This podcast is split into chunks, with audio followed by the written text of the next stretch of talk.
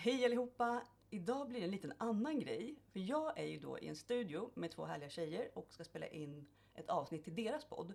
Och samtidigt tänkte jag kidnappa introt lite grann och lite innehåll och lägga det i vår podd. så vi gör ett litet recap-avsnitt av det här eh, som vi kommer att prata om idag. För vi tänkte gå igenom checklistan. Och jag tycker att den är ändå väldigt viktig att ta upp flera gånger i och med att man har lite olika vinklar på det och jag vill höra lite deras syn och lite hur de tänker kring det. Och innan så var det mer att jag och Linda satt och pratade om checklistan och jämförde våran förövare. Så att nu tänker vi ta en annan take på det. Eh, så att jag tänkte bara liksom så här, hej, vilka är ni? Men ni har en podd om giftiga relationer egentligen. Det är väl det, er liksom fokus? Lite, allt, lite mer allmänt också. Vi har Mm. med det där. Men har, sen har vi också liksom hur du kan liksom ta dig ut de här relationerna med hjälp av då kanske self-love och liksom confidence och liksom det här fokuset på dig själv och hur du ska Mm. liksom nå framgång och bygga upp din egna självkänsla. Mm. Och podden heter Devils Wear Prada. Ja, The Ja. Devil Wears Prada. The Devil Wears Ja. Prada. Vad spännande. Och det namnet tog ni för att ni kände... Det var en film som vi kollade på väldigt som startade igång allt det här. Eh, då var den här filmen en karaktär i filmen som heter Miranda och hon var ju riktigt såhär boss lady. Så vi tänkte okej men låt oss liksom ta henne för det var hon som grundade egentligen allt det här som vi pratar om. Mm. Så, Mm. ja. Eller hon är ganska taskig fast vi har gjort om henne till vårt typ så alter ego. Mm. Något så här en bra kvinna istället som inte tar bullshit från någon och eh, är villig att walk away om någon inte serve her purpose. Typ. Så ni tar den tuffare Ja, attityden i det här. Ja, men det är exakt. väl jättebra. Alltså hela vår idé började med att vi bestämde oss. Alltså vi, det, för mig var det en plats som var så här ganska dålig då i december. Det var väldigt mycket i skolan och personligt. Jag bara, nej nu ska jag inte känna så här mer. Utan jag ska göra, jag vet vad som krävs ungefär för att jag ska må bra. Det är bara att göra de här sakerna. Börja läsa böcker. Och, alltså böcker som gjorde så att man växte som människa. Alltså typ så här happiness och sådana saker. Och första boken vi läste var, både jag och du, det var Omgiven av psykopater. Vi hade läst, nej idiot, id, Ja, idioter. Idioter. Ja, Mm. idioter hade vi redan läst flera år Mm. tillbaka. Utan nu läste vi psykopater. Så vi tänkte, okej men låt oss göra en podd. Och den här podden handlar ju inte bara om destruktiva relationer eller narcissister utan den handlar ju om att främst handlar det om att bygga sig själv, älska sig själv och kunna göra rätt för sig själv, att nå sina mål och ja, men, leva ett, alltså, ett lyckligt liv. Så det är det vår podd handlar om och så har vi inslag av narcissism och sånt. Om man tänker på den här typen av personer som man stöter på i livet som är då väldigt manipulativa, väldigt eh, kontrollerande. Eh, hur har det varit liksom, er erfarenhet med det?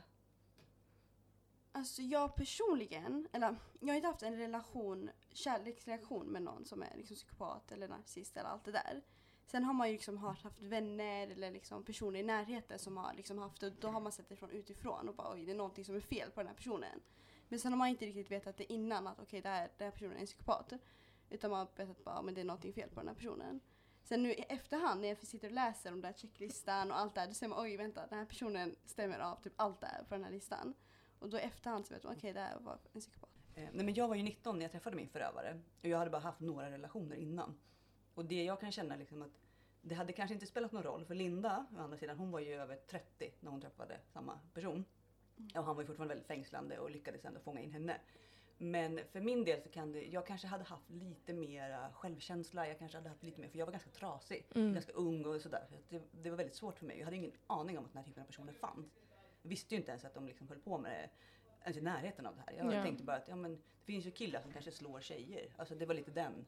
Ja. Men inte att det var så här att det kunde vara en tjej som var så här manipulativ eller att, men det, ingen aning. Mm. Därför vårt sätt att nå ut till de här människorna oavsett vad. Jag tror lösningen på det här är self-love. Om du har det så märker du de här röda flaggorna. Och då oftast de här människorna som varit i sådana relationer har varit trasiga. Och vi, alltså, allmänt, vi människor är väldigt sköra. Vi har inte så bra självkänsla. Och då blir det alltså enkelt att de charmerar oss. Och de har ju liksom jättemånga röda flaggor. Som egentligen, vi ser dem väldigt alltså, snabbt i alltså, relationen. Fast vi är villiga att alltså, rättvisa till rätt, vad heter det? rättfärdiga deras eh, actions för att vi vill ha den här kärleken så mycket mer. Ja, och det är oftast, de vet ju om det, den här typen av personer. Mm. Och sen finns det ju också den kategorin av människor i den här psykopatsfären som går på en person som är väldigt framgångsrik och tuff. Och de eh, bygger på det istället. De, kan, Mm. de kan komma med en bra företagsidé och försöka lura in dig att ja, men du är så successfull med din kanske podcast. Och vi kommer hjälpa dig med det här, vi kommer bygga upp dig. Och det kanske inte blir en kärleksrelation men det blir den här businessrelationen. Mm. Du går in, kanske helt plötsligt handlar om pengar. Och du börjar låna pengar eller det börjar liksom så att vissa, det hjälper inte alltid att man är astuff och att man har bra självförtroende för då hittar de en sån väg in. Mm. Eh, men självklart, det var som vi pratade med en psykolog, då sa det att det finns ju oftast, alla vi har, har ju sår inom oss. Och den här personen, den psykopaten då, eller personen med psykopatiska drag, är ju experter på att hitta vad är ditt sår? Och försöka hjälpa dig att läka det inom situationstecken. Eller liksom försöka på något sätt komma in via det hålet, om man säger så. Mm. Eh, De försöker hitta din story. Så att precis, bygger man upp sin självkänsla mer så är man mer motståndskraftig. Och kanske tidigare kan se signalerna. Sen kan de ändå vara väldigt Mm. duktiga. Ja, ja, det måste man tänka på. 100%. Mm. Hur tuff man än är. Jag har haft Ja. tjejer som bara så här, ja men jag var den tuffaste av dem alla. Och ändå så bara, och det, vissa är ju så himla skickliga. Ja. man måste ändå tänka på det. Men jag tror ändå att det hjälper väldigt mycket om vi hade liksom försökt att verkligen bygga upp oss. Ja. Mm. Ehm, ja. Från, liksom, från grunden liksom. Verkligen. Och Mm. just att man framförallt lär sig varningssignalerna. Mm. Så att man säger hur beter de sig? För då tänker man en, kanske en extra gång när det går lite för fort och allt det här som de försöker liksom göra. Så att man liksom kan verkligen säga oj. För att innan man får känslor så är det lättare att se flaggorna. Ja. Men när man väl börjar investera känslor i personen då är man Kört. Typ, ja men det är kört. kört. Ja. Och det går ju ganska fort. Så att man har inte många som, kanske tillfällen på sig utan det är kanske första tillfället när man pratar med personen som man egentligen har på sig. Mm. Och för då har man inte hunnit börja känna någonting. Idag kommer vi då främst prata om psykopater och liksom just det ämnet. Vem de är, hur de manipulerar oss och hur du kan veta vem en psykopat är helt Mm. enkelt. Ehm, och vi tänkte då att vi kan ta upp den här checklistan Mm. som typ bockar av alla egenskaper som en psykopat har. Sen har vi ju alla människor en viss grad av de här alltså punkterna i den här listan. Men vi vet att en psykopat är en psykopat om den bockar av typ de flesta, om man säger så. Ja. Och det, jag ska bara flika in med listan. Eh, det som vi alltid säger, i och med att den är ju framtagen av psykologer för psykologer. Mm. Och Mm. de gör ju så här grundliga undersökningar och det kan ju inte vi egentligen göra utan vi kan bara liksom titta lite på listan och känna så här: okej vad många poäng den här personen Mm. hade. Ehm, så därför har vi sagt så här, vi går inte ut och bara nu ska alla göra checklistan och får man 20 poäng så är man psykopat. Utan vi försöker säga, ja men det är en- ändå en guide Ja. till att okej du är väldigt ute på liksom hal is med Mm. någon här som är väldigt lik en psykopat i alla fall. Ja. Så vi vi brukar kalla dem för personer med psykopatiska drag. Mm. Det tror jag är Exakt. bäst Ja. att göra. Eftersom att vi inte är psykologer så vi ska inte sitta och hitta på. Ja. Liksom. Så att vi bara säger det först. Yes, det är Good. fint. Nej, jag är inte med alla punkter. Det Nej. är de jag förstod. Vissa fattade. They love animals. Ja, men de gör ju inte alltid det. Ja. Nej. Men de är animals väldigt bra för att de är väldigt så, ja de ger dem väldigt mycket. Vi kan ha en så här röd flagga om en person, alltså bara för man tänker att ah, personen älskar animals. Det betyder inte att den är fri. Man Nej, tänker nej, att de har empati. Ja. Ja, precis. Och de Det kan, kan vi också ta med. gråta. Alltså Ja. narcissisterna kan gråta jättemycket. Ja. Och psykopaterna också. Min, han grät, kom aldrig någon tårar men man trodde att han grät för att han var så bra på så här. Ja, men det var. Han bara, You got an Oscar. Ja. Så vi kommer ta upp eh, checklistan nu. Men det är inte alla punkter alls utan det är kanske en sammanfattning av alla punkter. Så det finns många fler. Eh, men vi tar upp de, vad ska man säga, vanligaste kanske. Mm. Ja, Men de som ni kände. Intressanta Ja, ja, och intressanta. bra. Ja. Och de som vi förstod.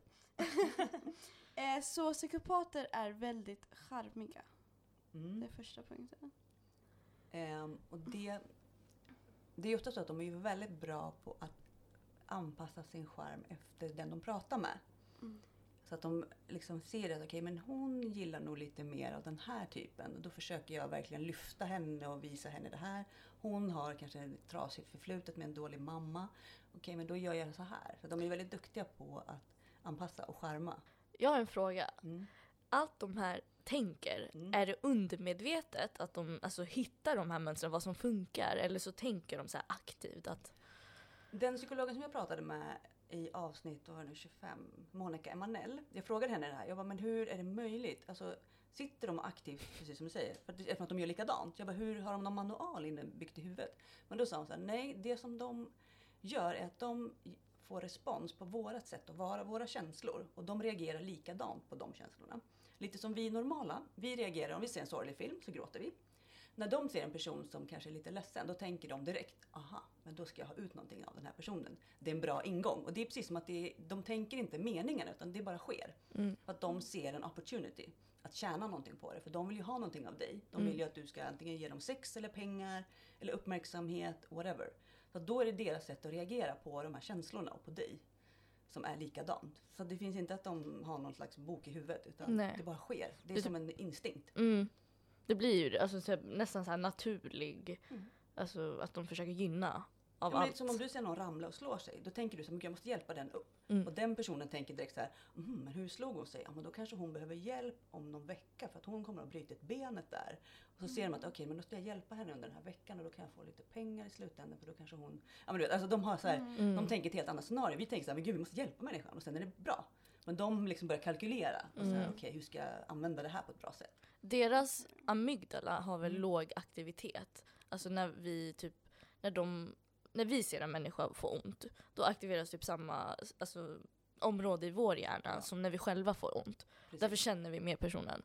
Men alltså, Och det de händer ju inte på dem. Jag pratade med en psykolog, hon sa att det kallas för spegelneuroner. Mm. Det är just det här man känner, Mm. man kan få ont när någon annan får ont. Och de ser att det händer och de tänker liksom bara saker runt det. Men de känner ingenting. Utan Mm. de mera tänkte, okej, bra. Det här var bra för mig. Men det leder just in i andra punkten också då, att de har brist på empati. Ja. De, de kan ju liksom, vad ska man säga, de, de har ju fortfarande känslor. Det är inte så att de inte känner någonting. Men de har inte samma känslospel som vi har. Nu är inte jag någon psykolog så att jag bara återberättar det som jag har lärt mig genom podden. Eh, och genom alla de samtal vi har haft. Eh, och det är därför att de kan ju fortfarande kännas ibland som att men de känner ju saker. Eh, Fast de gör inte det på det sättet vi tror. Utan de är väldigt bra på att imitera känslor Mm. framförallt. Imitera empati. Mm. Eh, ibland kan det vara väldigt svårt att se att de ens är såna här. Ja. Att man tror att ja, men, ja, men, känner nog någonting eller hon eller men det är bara fejk. Det som är så synd är att de hellre, hellre aldrig kommer kunna få en relation och på det sättet som vi kan känna i en relation. Det här, alltså även om vi känner väldigt mycket när det går dåligt så det här som när det är det highs så kommer de inte heller kunna experience på det sättet. Nej, och det, det jag bara hänvisar till alla psykologer jag sagt, vi har också diskuterat de här sakerna. Men då var det också den här, men de saknar heller inte det. För jag var så här, men de, de kommer aldrig kunna känna den här kärleken till barn eller till en partner och liksom det här liksom ärliga, genuina. Och då sa hon att ja, men de saknar inte det. För de, De har aldrig haft det. De, they don't care liksom. Det är Mm. som att ja, men jag har aldrig lärt mig kinesiska så jag saknar inte det. Liksom. Ja. Det är så, ja, Det är sant. okej. Grejen, jag läste också det här med empati. Mm. Att de har inte det här, varför vi känner empati för någon, det är att när vi till exempel skadar oss, då har vi, då har vi den här känslan kvar i vårt huvud. Okej, när jag skadar mig, det är så jag känner. Mm. Samma sak, jag lägger aldrig handen på typ spisen för jag vet hur det känns, jag bränner mig. Sen när någon annan gör det, skadar sin hand, då, då aktiveras samma del i min hjärna som det gjorde när jag skadade mig. Men psykopater kan ju inte känna det här. Nej. Samma. De bryr sig inte om det. Nej, exakt. Eh, och det är väl det som är deras, deras poäng. Att, att de, för dem handlar ju om att kalkylera allting. Och de tänker så här, okej men jag tar inte på spisen för det, det gör ju ont. Men de, det är inte så att de så här, ah, för de, de har andra missions hela tiden. Mm, det är mm. inte så viktigt för dem. Nej. Allt sånt här runt omkring. Utan de gör ju saker bara för att de ska tjäna någonting på det. Så att allt i deras hjärna är ju någonstans den är liksom uppbyggd på ett helt annat sätt. Precis som du sa, att de har ju inte att empatin lyser på samma sätt. Det är därför man kan göra de här hjärnscanner Mm. och mäta. Okej, lyser den här delen upp? Så ja, då är du förmodligen väldigt normal. Men lyser den inte upp? Nej, då är du en, ja, en psykopat. För att Mm. de har en helt annan Mm. byggnad. Är det här medfött eller är det så här 50% miljö, 50% Ja, biologi? men, och de att de rena, de, här, rena psykopaterna, de har ju med, det är medfött. Men de som är sociopater, mm. då är det ju en uppväxtmiljö som har format dem till det. Eh, Men där finns det också väldigt mycket, för jag har också ställt den här frågan, jag har fått väldigt många olika svar. Och de, Mm. de har väl inte 100%, de är inte 100% överens om det hela. Mm. Ehm, utan där finns, finns det också liksom, i och med att en sociopat och en psykopat är väldigt lika och det kanske kan vara väldigt svårt. Det är inte som att man kan hitta, menar, är det någonting som är trasigt i kroppen, när man brutit ett ben, då ser man ju det. Men i hjärnan så funkar det inte riktigt på samma sätt. Det är så Mm. komplext, det är svårt Mm. att hitta. Men, men vad är skillnaden mellan sociopat Ja, och jag tänkte en också fråga det. Skillnaden då är ju att sociopaten går att bota. Jaha. Eftersom att den då inte är född med det. Utan Okej. den har ju då blivit formad av en miljö. Men där är det också så att vissa som kanske är uppväxta i en vidrig tortyrliknande känslokall miljö. De blir inte de. De blir inte sådana. De blir kanske Mahatma Gandhi och ska Mm. rädda världen. Ja. Till exempel. En gammal referens, nu är ni lite unga, men ni kanske vet vem Gandhi är. Ja.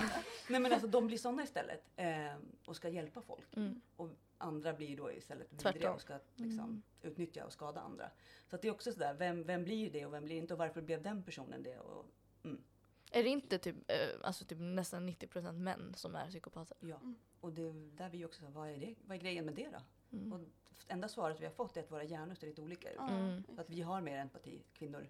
Ja. Eh, men fortfarande finns det kvinnliga psykopater men procentuellt så är det mycket mindre. Och sen att tydligen samhället formar också väldigt mycket narcissistiska män. Mm. Och narcissisten är ju ändå psykopat light, som vi Mm. brukar kalla det. För det är ju ändå liksom en, en lättare version av en psykopat. Och, och samhället formar ju den här typen av person. Så att det också blir lite miljö hur man ska uppfostras som tyvärr bidrar. ja. Okej, så är det en blandning mellan Mm. båda. Ehm, Gud vad intressant det här är. Jag älskar sånt. Ehm, en förhöjd självuppfattning. Och med det menar jag att de tror ganska mycket om sig själva. De tror att de är bäst, de tror att de är liksom där uppe. Och att ingen annan är på samma nivå. Ja, man kallar det grandios personlighet också. Mm. Alltså som jag uppfattat det, skillnaden mellan narcissist och psykop- psykopater är att narcissisten, narcissisten känner hela tiden att du måste stå i centrum, vilket psykopaten inte gör.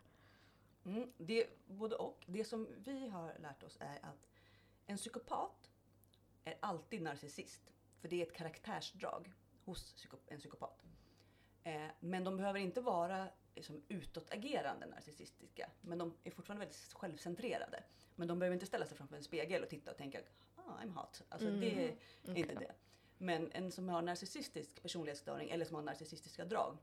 Det är ju det det går ut på. Mm. Att de är i centrum. Så det är ju själva draget. Men narcissisten behöver ju inte vara psykopat. Nej. Absolut inte. Nej. Så det är ju det som är, i och med att det är ett drag av en psykopat kan man säga. Mm. Det blir så svårt för det här, just det här yt, alltså ytliga som narcissisten har. Den är, så, den är mycket enklare att se också. Typ när du kollar på Donald Trump. Ja. Då ser du att han är narcissist. Ja. Men psykopater, som vi sa, de är väldigt så här, kalkylerade och det det är inåt. Mm. Alltså den här grandiosa självuppfattningen. Och det blir mycket svårare att hitta också. Jo men för det var ju som, som min förövare, eh, apropå just det här med narcissism, är att han eh, tog aldrig bilder på sig själv. Han tyckte inte om att vara med på bild. Intog inte ett rum med att han, vad ska man säga, eh, var den som var den bästa i rummet. Utan det han gjorde var att han tog in mig i rummet och lyfte mig. Att det var jag som tack vare honom var den här stjärnan. Mhm. Så att han levde genom mig och på så sätt fick ju han cred. Men han själv ville inte ha rummet. Eh, om det inte var en mindre grupp, då tog han ju kontroll över samtalen självklart. Men om det var ett större rum, då skulle han liksom leda in mig och sen var det tack vare mig som han lyste upp. Eh, så att det blir en, en, vad ska man säga, han fick ju fortfarande det här eh, att han fick ju bekräftelsen. För att han var ju, det var ju tack vare honom, han var ju min manager. Mm. Ja, som, som, där kan jag ju säkert tänka att vissa av de här stjärnorna som är ja, men Beyoncés pappa, kanske till exempel, nu vet inte, jag har ingen aning om honom. men jag bara tänker, det är Tiger Woods pappa kanske, alltså att de oftast de blir så, så säga, fokuserade på att driva upp en annan människa. Eh, för att då lyckas de också. Mm. Så att det finns en vilja där och då är, bygger det deras personlighet. Och min förövare dessutom var ju alltid först på allting. Han hade gjort så mycket saker i sitt liv. Han var bäst på saker, han var snabbast. När han gick i skolan så hade han gjort det här och det här och det här. Alltså, han var oftast väldigt framgångsrik Mm. i sin egen sfär. Men när man väl kollade upp grejerna så mm, var det inte riktigt så. Men det fanns inte så mycket trace att hitta heller. Nej. Eh, så att de är väldigt bra på just den här att de bygger upp en självbild av att de är mycket bättre än er andra. Att de är mycket smartare och han sa också alltid att jag är smartare än psykologer så det är ingen mening för mig att gå i terapi. Det var, var det någon som var själv... Var det inte din som sa att han själv var psykolog eller någonting? Han, han hade gått kurser i det, ja. Och så att han försökte vara coach till mig. Gud. Men när han, när han själv går i terapi, då han, han, han manövrerar ut dem alla. De är, mm, han är mycket smartare än dem. Det Mm. behövs inte. Så de, det är liksom deras bild av att de är så mycket mer än oss andra. Mm. Eh, det här hade typ Ellen DeGeneres. Hon hade väldigt, alltså en jättestark skiljelinje mellan hennes staff och henne. Man fick inte ha ögonkontakt med henne. Man fick inte tala med henne om hon inte talade med dem. Um, vad mer? Eh, man fick inte vara roligare än henne.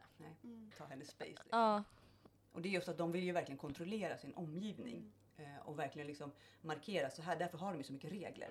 Så att en sån person har ju kanske regler ut mot sina anställda och sina teamworkers. Liksom. Och är man i en relation, en parrelation med en sån här person så har de ju extremt mycket regler. Så det är ju det de, de bygger upp hela sin värld genom att kontrollera andra. Liksom. Och då behöver de ha de här reglerna, annars går det inte. Drivs de av makt? Pengar, sex, makt. Allt som ger dem små kickar. Då blir det som en vinst varje gång. Mm. Så varje gång de har fått lägga med någon tjej till exempel eller om de har fått några, något stort uppdrag på jobbet eller att det så, så går de igång på det. Så det är det som driver dem. De blir ju inte glada av att få en kram liksom. Det är, så, äh. det är så deppigt men ja. Sad but true, tyvärr. Eh, de ljuger. They lie, lie, lie. Det är typ det enda de gör. Mm. Ljuger. hela tiden. Och de tror också mycket på sina egna lögner. Mm. För att de, för dem är det inte alltid att de ljuger. Nej. Utan för de upplever det så här. Mm. De ser inte på världen på samma sätt. Utan de, om vi säger, om det hade varit min förövare som hade suttit här. Då hade han sagt att den här studion låg mitt inne i centrala Stockholm. Den var jättestor och vi hade liksom skitbra ljudisolering och de här personerna som poddar var grymmast. De kom precis hem från USA. Och jag sitter här och är jättecool. Mm. Så hade han förmedlat det. Han har liksom byggt upp det. Det hade fortfarande hänt. Det har, det, han sitter ju i en studio, det händer. Men han har målat upp allting till en helt annan. Så det blir ju som en, en, en helt annan värld de lever i. För det blir mycket roligare då. Mm. Mycket mer intressant för honom. Eh, att, och där är det så att de kan ljuga om små saker. Det kan vara liksom att, ja men eh, de som poddade hade svarta byxor. Och de tycker att det är fint med svarta byxor. Det då sitter ni där matar, med väl, jeans och bara va? det matar väl deras självuppfattning då? Ja, och då blir det också så att i och med att de ljuger om så knepiga saker, man inte alltid, då blir det också att man själv tänker så här, ja men det kanske var så, men de hade ju svarta Mm. byxor de här tjejerna, varför Mm. skulle det inte vara så? Det är den, man tänker såhär, jag skulle aldrig dra till med något sånt där. Så det är såhär, ja, Och det blir också den här formen då när de, i och med att de ljuger och manipulerar så blir man också så osäker på sig själv. Mm. För att man själv skulle ju aldrig göra så, precis som du säger. Man skulle ju inte bete sig så. Så då blir det också det här, ja men då är det nog jag, det är mig det är fel på. För att den här personen är oftast väldigt säker i sina lögner och de låter säkra.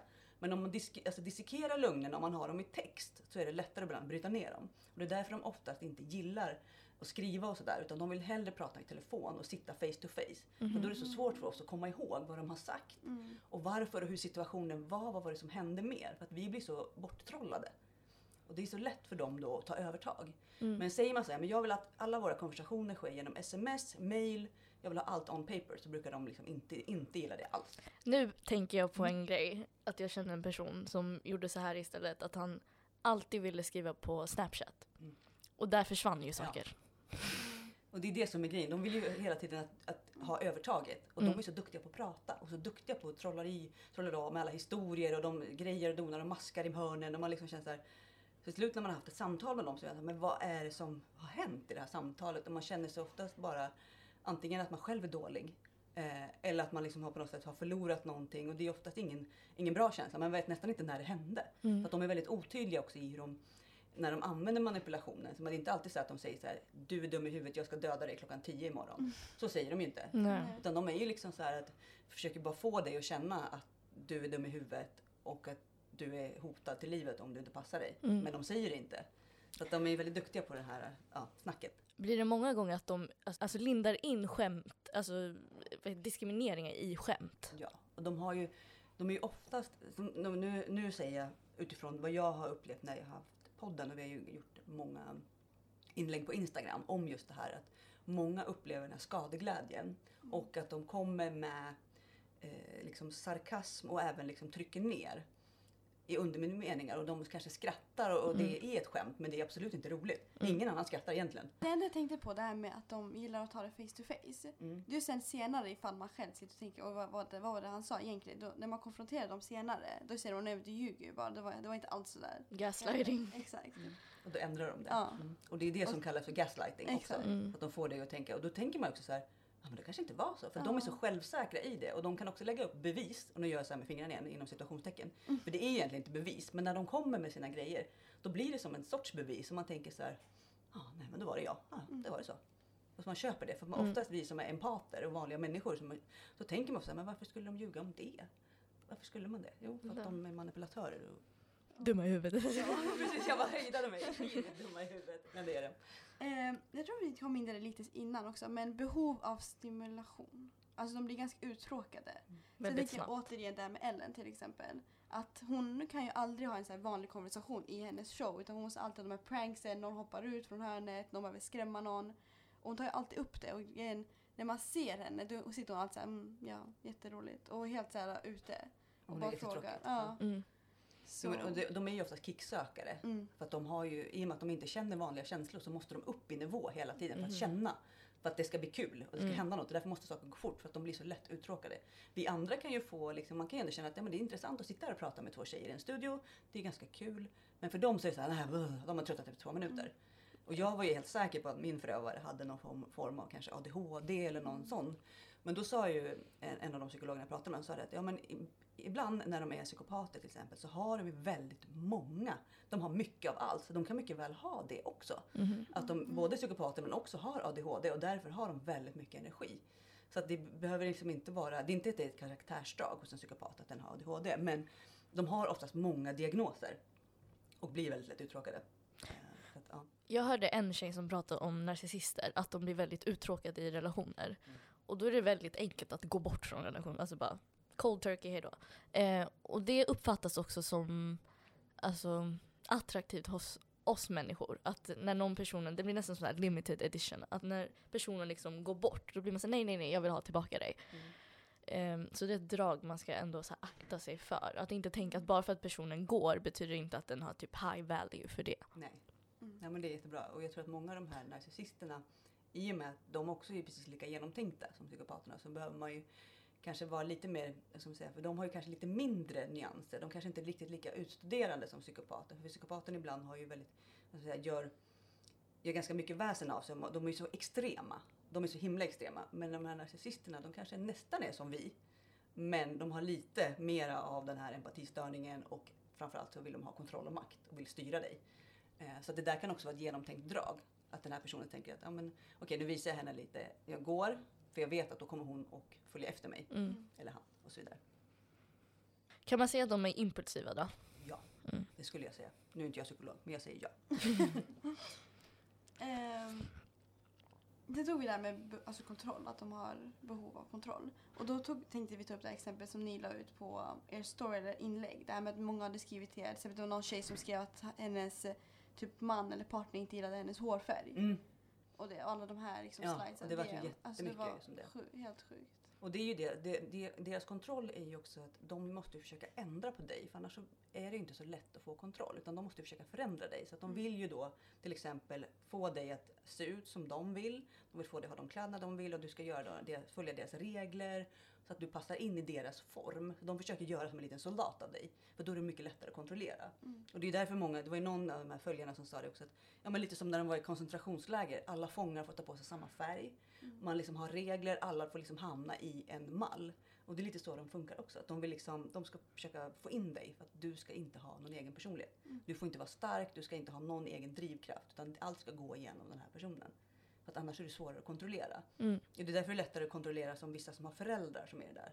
När de börjar från barn, då är det ju liksom, när man då växer upp med en sån här typ av person som förälder så är det ju liksom extremt svårt för då blir allt färgat. Du hinner ju aldrig få någon egen vilja. Träffar man dem som vuxen då kanske man ändå haft lite, lite egna erfarenheter. Mm. Men som barn då har du inte en chans. Nej. Då blir du som en liten minisoldat och superkontrollerad redan från scratch. Så att, Ja. Synd. Och sen, sen när man blir äldre, det är då det liksom spricker.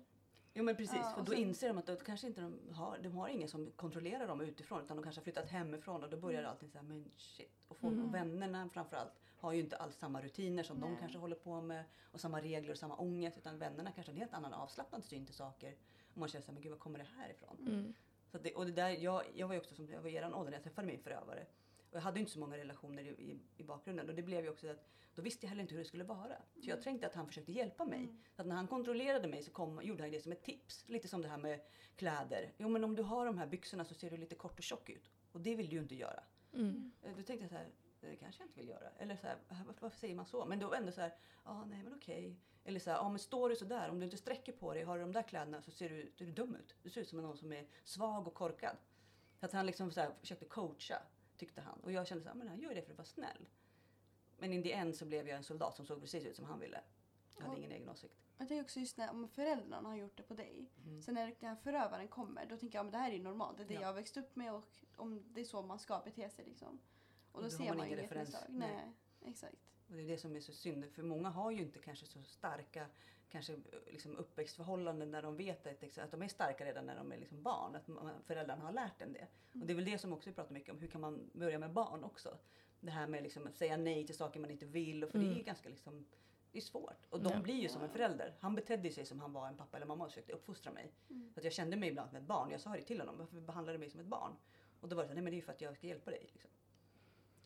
Därför är det så viktigt att kolla ens barndom och verkligen så här ransaka och kolla verkligen hur är ens föräldrar, föräldrar vilka drag har de som är liksom destruktiva och sen kolla i den nya partnern, vilka likheter har de? Ja. Jag kollade bara så här senaste Wahlgrens världsavsnittet och då säger Bianca, du, alltså till hennes mamma, hon, när mamman bråkar, du är precis som Filip, hennes pojkvän. Ni, alltså det är som att jag bråkar med samma person. Så Alltså det, och det är väl så. Man är ju inte, hjärnan är ju inte liksom svårare än så. Att den, gör ju, den försöker hitta liknande, att man känner sig trygg där också. Mm.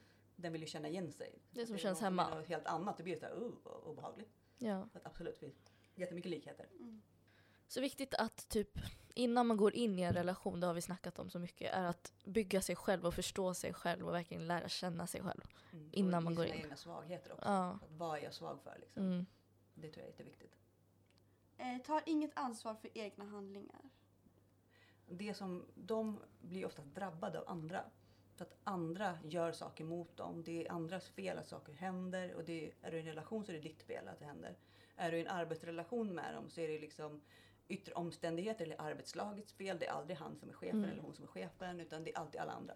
Och de är utsatta för saker. Och det är folk som vill åt dem och vill förstöra för dem. Så att det mycket handlar om att det är liksom nästan konspirationsteorier runt om. Så att de är aldrig orsaken till någonting som händer. Men tar de på sig någonting och säger oh, men gud jag är hemskt ledsen. Då är det genomtänkt. Fake. Alltså, då är det för att de vill ha någonting. Mm. Och det är väldigt sällan det händer. Men händer det så är det för att de vill någonting. Mm. Så att det är inte att de känner det. Nej. Det, det är 99,9% säkert. Alltså de är väldigt bra på att fejka det. Alltså att de känner saker. Samma sak om vi ser, det finns eh, en tjej på, um, vad heter det, eh, Hollywood, Housewives. ja, Real Housewives. Mm. Ehm, och då finns en tjej som heter Lisa Vanderpump. Och hon har ju så här, antingen narcissistiska eller psy- psykopatiska drag. Mm. Och hon älskar djur. Alltså hon har typ tio olika alltså, ja, hundar och ponnys och svanar, allting. Och det kan ju vara att hon gillar den här kontrollen hon har över djur. Det går ju att manipulera, äh, inte manipulera, men Mm. att eh, verkligen få dem Hitler. under lydnad. Ja. Hitler förr, alltså när Hitler Mm. ruled, han, är- han kan man säga har psykopatiska drag. Eh, han, har, han införde ju massa så här, djurlagar som Mm. skyddade alla djur. Mm. Eh, nu vet jag inte exempel på vissa men just för att han tänker att de här djuren kommer ju lyda mig. Mm.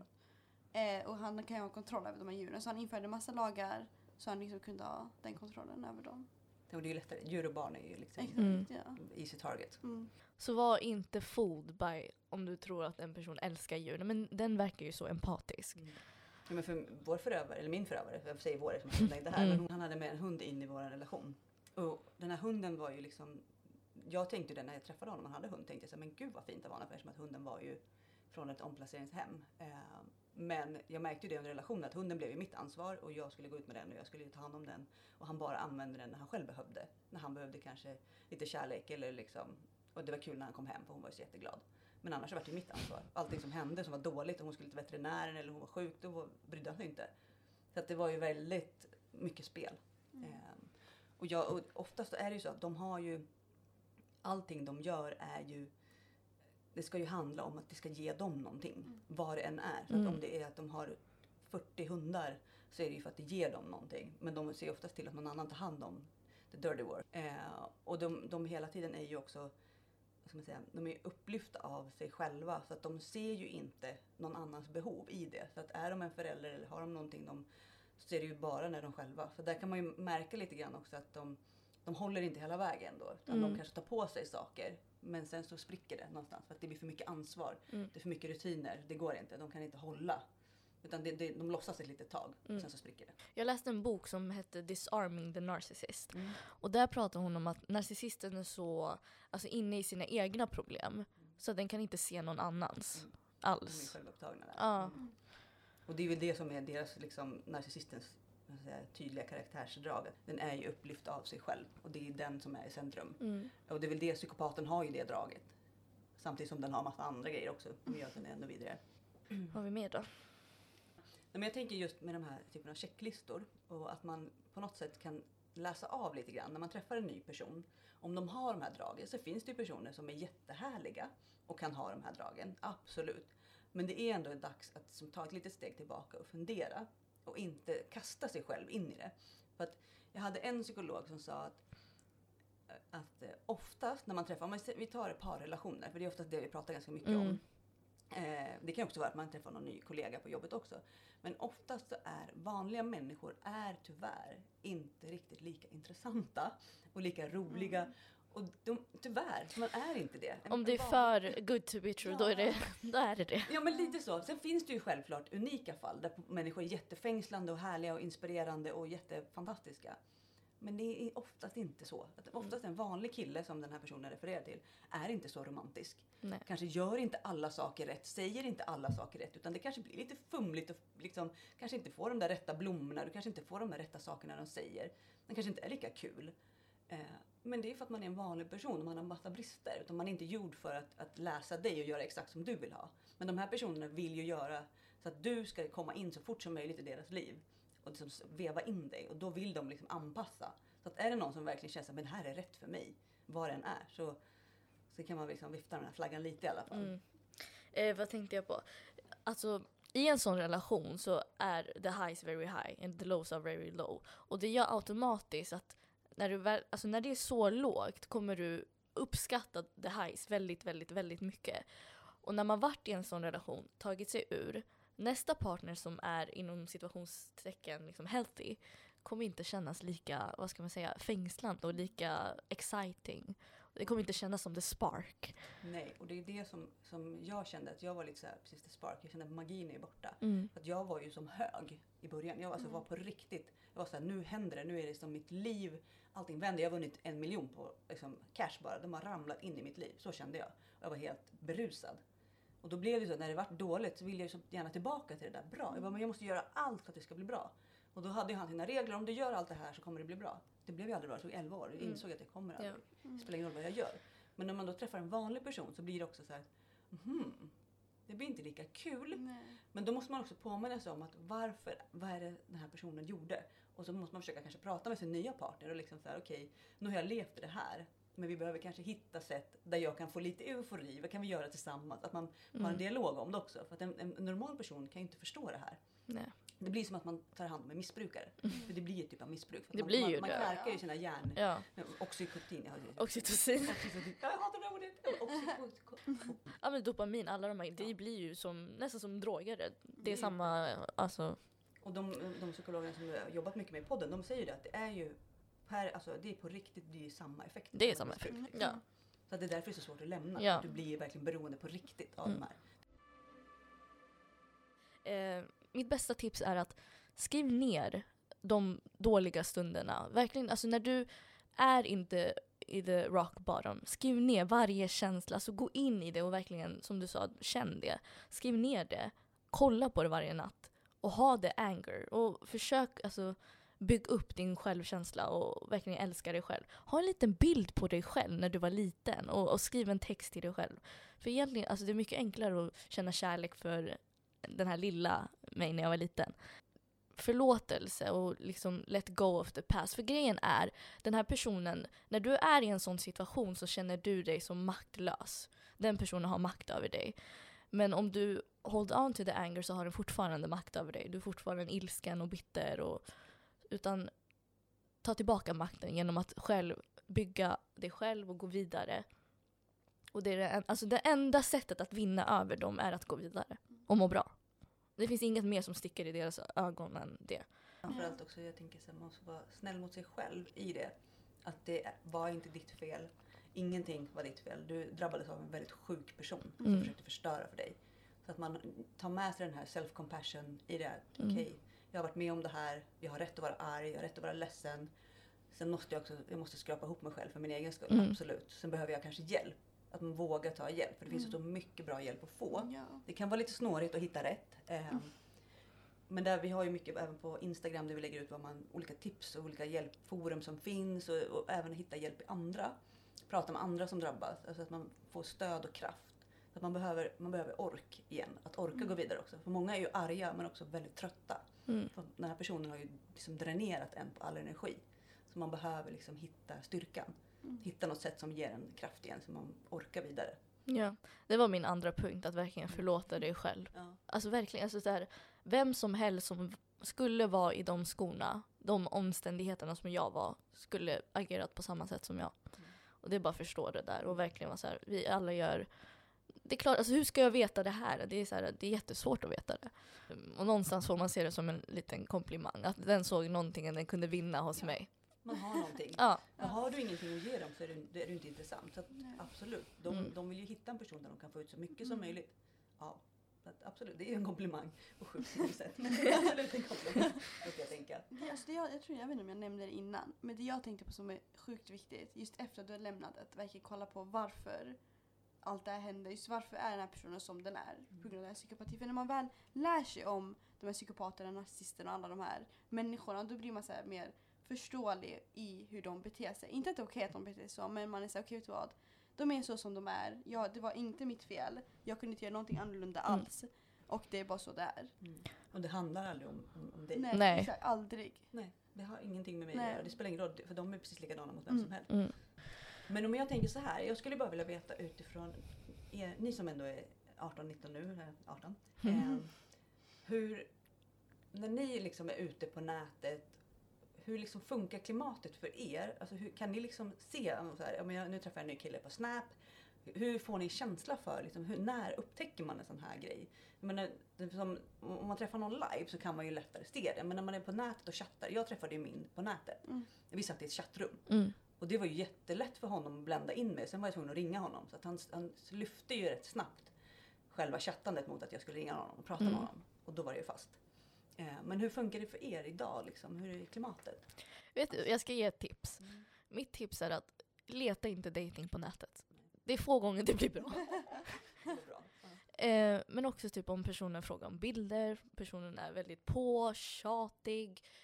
Eh, som jag sa, blockar den eller tar bort den och sen addar tillbaks den. Så det är röda flaggor som vi alla snackar om. Så fort du ser röda flaggor, spring. Oavsett om inte personen är psykopat eller narcissist så är det fortfarande röda flaggor. Det är fortfarande ett, ett destruktivt mönster. Som Man du inte- ändå se det, liksom, om det Exakt. Online, liksom, för ni har ju mycket kontakt online. Ja, Men när ni letar, för ni säger ändå så här, men jag har läst de här böckerna. Nu Mm. ni liksom, går ju natur eller vad? Ja. Mm. Så ni är ändå lite, lite head med er. Sen, men läser ni mycket böcker eller är det mycket Youtube där ni hittar den här typen av information? För det känns som att vi vill hitta bra kanaler där vi kan nå ut till så många som möjligt. Och som Mm. jag sa, de yngre vill man ju också nå för där har man ju chans att rädda innan mm. ja, ja. de här kommer. Förebyggande är det bästa Ja, som man kan göra. Alltså jag kollade på Shannon Leaster. Mm. Och hon snackar mycket, alltså det blir liksom lite popvetenskap eller vad man ska säga. Eh, hon snackar om kändisar och så värvar hon in psykopati och narcissism. Mm. Men till och med där, alltså den här tjejkompisen som jag hade, hon fick inte reda på vad traumabonding, det som egentligen hjälpte henne. Att kunna se, vänta det här, personen handlar på ett sätt, det, är som, det finns en bok, det är inte någonting som är speciellt bara för mig. Det är då man blir så rädd, eh, Ja. alltså så här, Det är spring typ. bigger. Alltså, det är det är, man är del av något stort. Ja, och sen när det beskriver, alltså det här med trauma, det beskriver en till punkt och pricka, då blir man så här, okej men det var det här det var, och man fick en för- förklaring till det också, att det var inte jag som var kär, eller bara, det handlar inte ens bara så enkelt som att du var kär i idén, utan det är så mycket mer.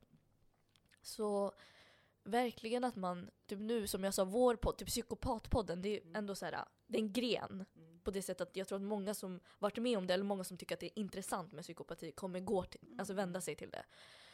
Um, vår podd är ju mer allmän, men det jag skulle säga var att, att man går till ja, men att skolan, verkligen, alltså önska om skolan tog med sig det. Mm. Men finns det, man tänker på de här typerna av böcker, kan man låna dem i skolan? Liksom, på biblioteket? Nej. Det kan man väl inte? Nej. Det pratar man inte? Nej, alltså varför jag läste de här böckerna var ju på grund av den här kompisen. Annars skulle jag aldrig läst det. Nej. Alltså aldrig. Nej. Och vart vi har hittat dem är ju på TikTok typ. Såhär, Ja. ja, these books, liksom, läs Ja. dem. För alltså om man, om man typ söker på online, så här, en Mm. bok om narcissism, då kommer det någon så här, uh, psykolog, någon så här Ja. vetenskapsman som har skrivit jätte, Mm. så här, massa teorier, Ja, ja. svåra Så grejer. tunga grejer. Ja, ja. Jag blir trött bara jag hör det. Ja. Men sy- vad heter det, det här med TikTok var jättebra. För det brukar komma på min For You-page. Mm. Det här med trauma bonding eller soul ties och Mm. sådana saker brukar Mm. komma. Men det, det är ju anpassas, anpassat till mig, vad jag brukar kolla på. Ja.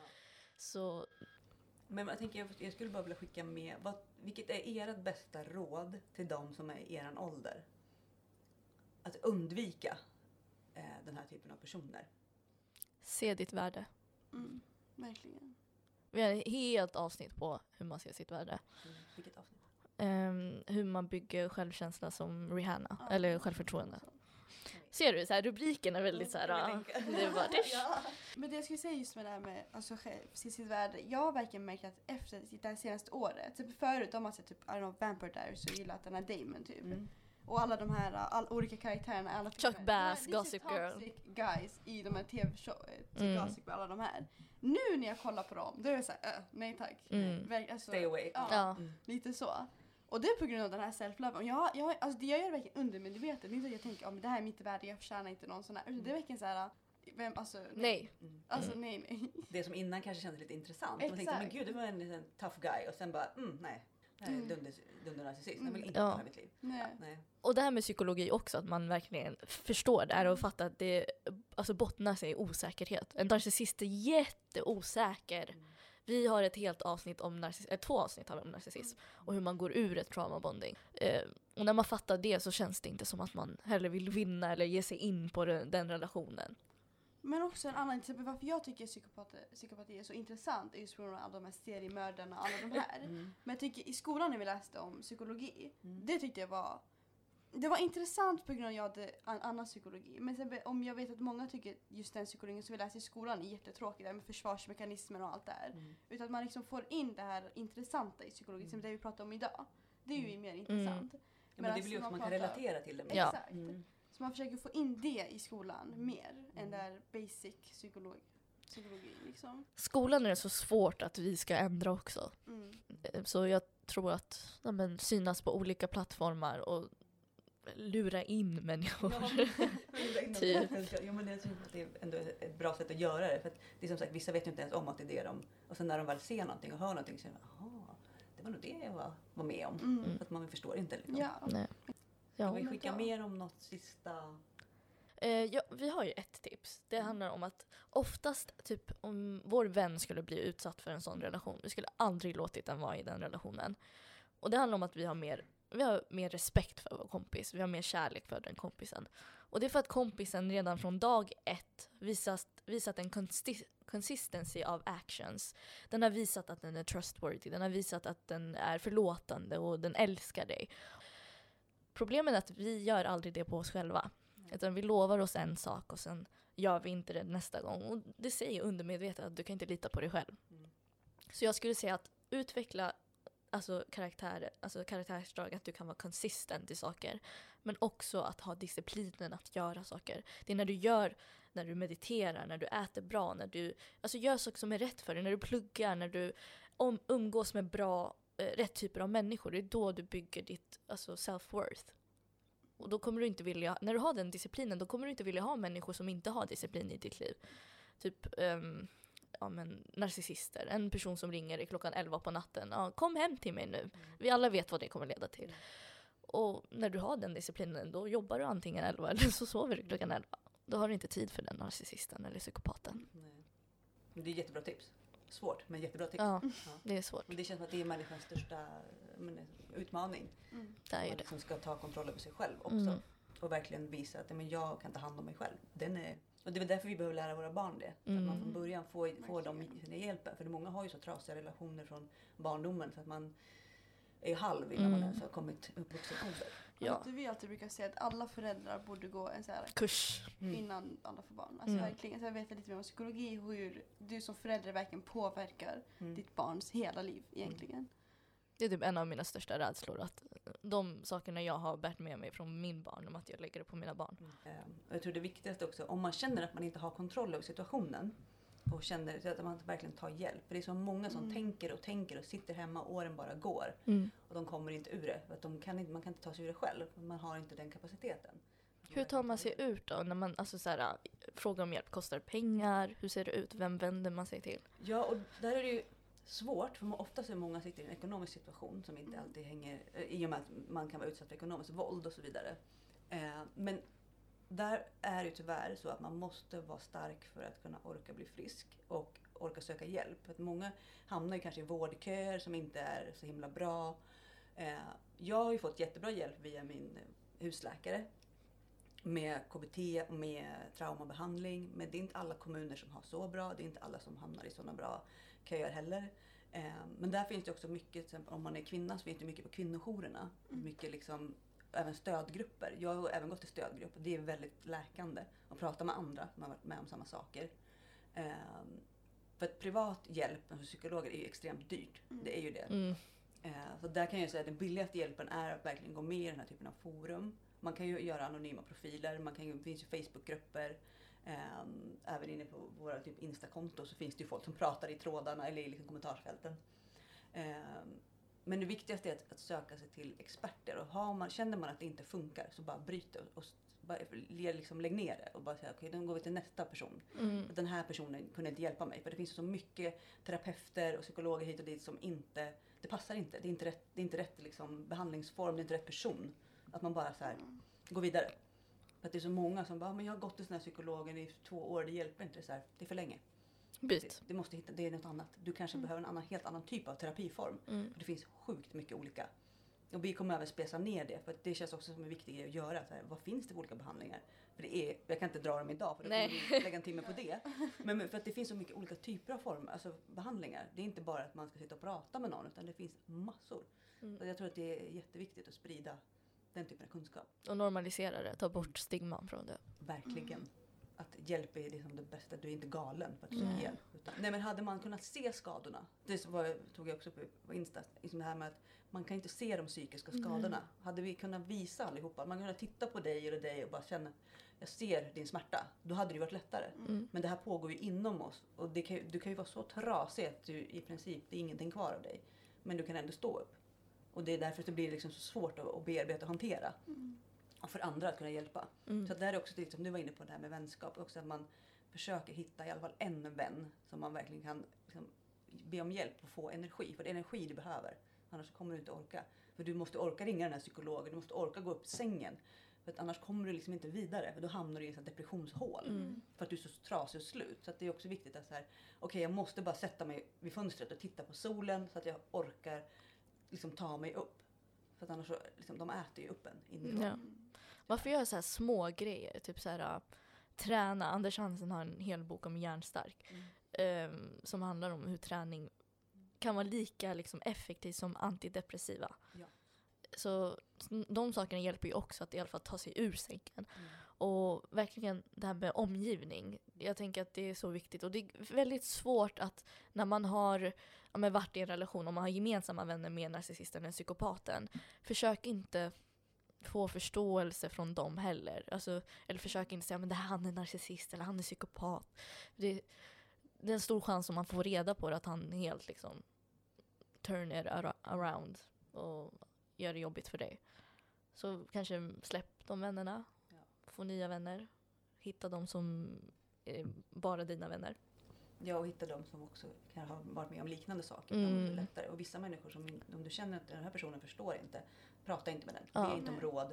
Bara lä- lämna den personen. Ni kan göra något annat tillsammans. Ja. Men vi diskuterar inte, för de personerna kan ge helt felaktiga råd som gör att du tar skada Mm. ännu mer. Mm. För du- att de skuldbelägger dig. Även om de inte menar det så kan de skuldbelägga dig och du behöver inte känna mer skuld och skam. För den är liksom äter ju upp dig ofta. Samma sak med vänner som... Det finns, alltså vi alla har ju så här trigg, alltså saker som triggar oss. Och speciellt om man har vänner som har alltså gemensamt att höra personens namn eller höra om dens nya partner. Det kan vara väldigt triggande. Och, alltså vi förtjänar inte, eller vi är inte... Vi behöver inte vara en sån... Alltså höra det här konstant. Utan det är okej för det att gå därifrån och inte... Och där är det också viktigt att man försöker liksom känna in och våga säga till sina vänner också att jag, jag vill inte höra. Mm. Jag vill inte veta. Liksom, nu, vi måste försöka hitta ett sätt att jag får ta mig ur det här. Exakt. Fokusera på positiva Ja. saker istället. För det äter ju energi det där också. Att sitta och älta det. Mm, Men kunskap gör ju, det är det Mm. som, det är våra största vapen mot de här personerna. verkligen. Det är verkligen så. Det är det enda vi har Mm. egentligen. Och varandra framförallt. Att vi är flera och att vi liksom gaddar ihop oss, försöker pejla av och hjälpa varandra. Mm. Det är det enda liksom som Ja. vi kan göra. Att de vill att man ska vara ensam och utsatt. Mm, isolerade. Ska vi runda av? Det var jättekul. Ja, det var jätteintressant. Ja.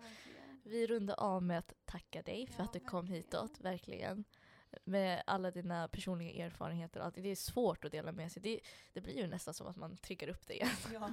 ja men och det blir ju, man blir ju ganska trött när man går liksom från en sån här intervju. Men samtidigt så det är ju också, jag tycker det är väldigt givande att prata med andra och få höra liksom er syn på det. Och ni är ju väldigt pålästa och det glädjer mig jättemycket. För det, jag känner att det, det finns ju hopp för liksom kommande generationer också. Att vi måste bara liksom, ni får ta upp stafetten på de här yngre och så får vi bara försöka göra så att vi kan hjälpa så många som möjligt. Ja, Att nå ut med den här kunskapen. Att jag är jättetacksam för att jag fick komma. Därför jag kände att liksom, jag vill göra det här. Att jag, jag tror på er och jag tror på er tanke. Och jag hoppas på att ni håller i och bara fortsätter i all oändlighet och hittar nya områden och bara sprider kunskapen så vi kan rädda folk. det är tanken i alla fall. Ja, Tack själv.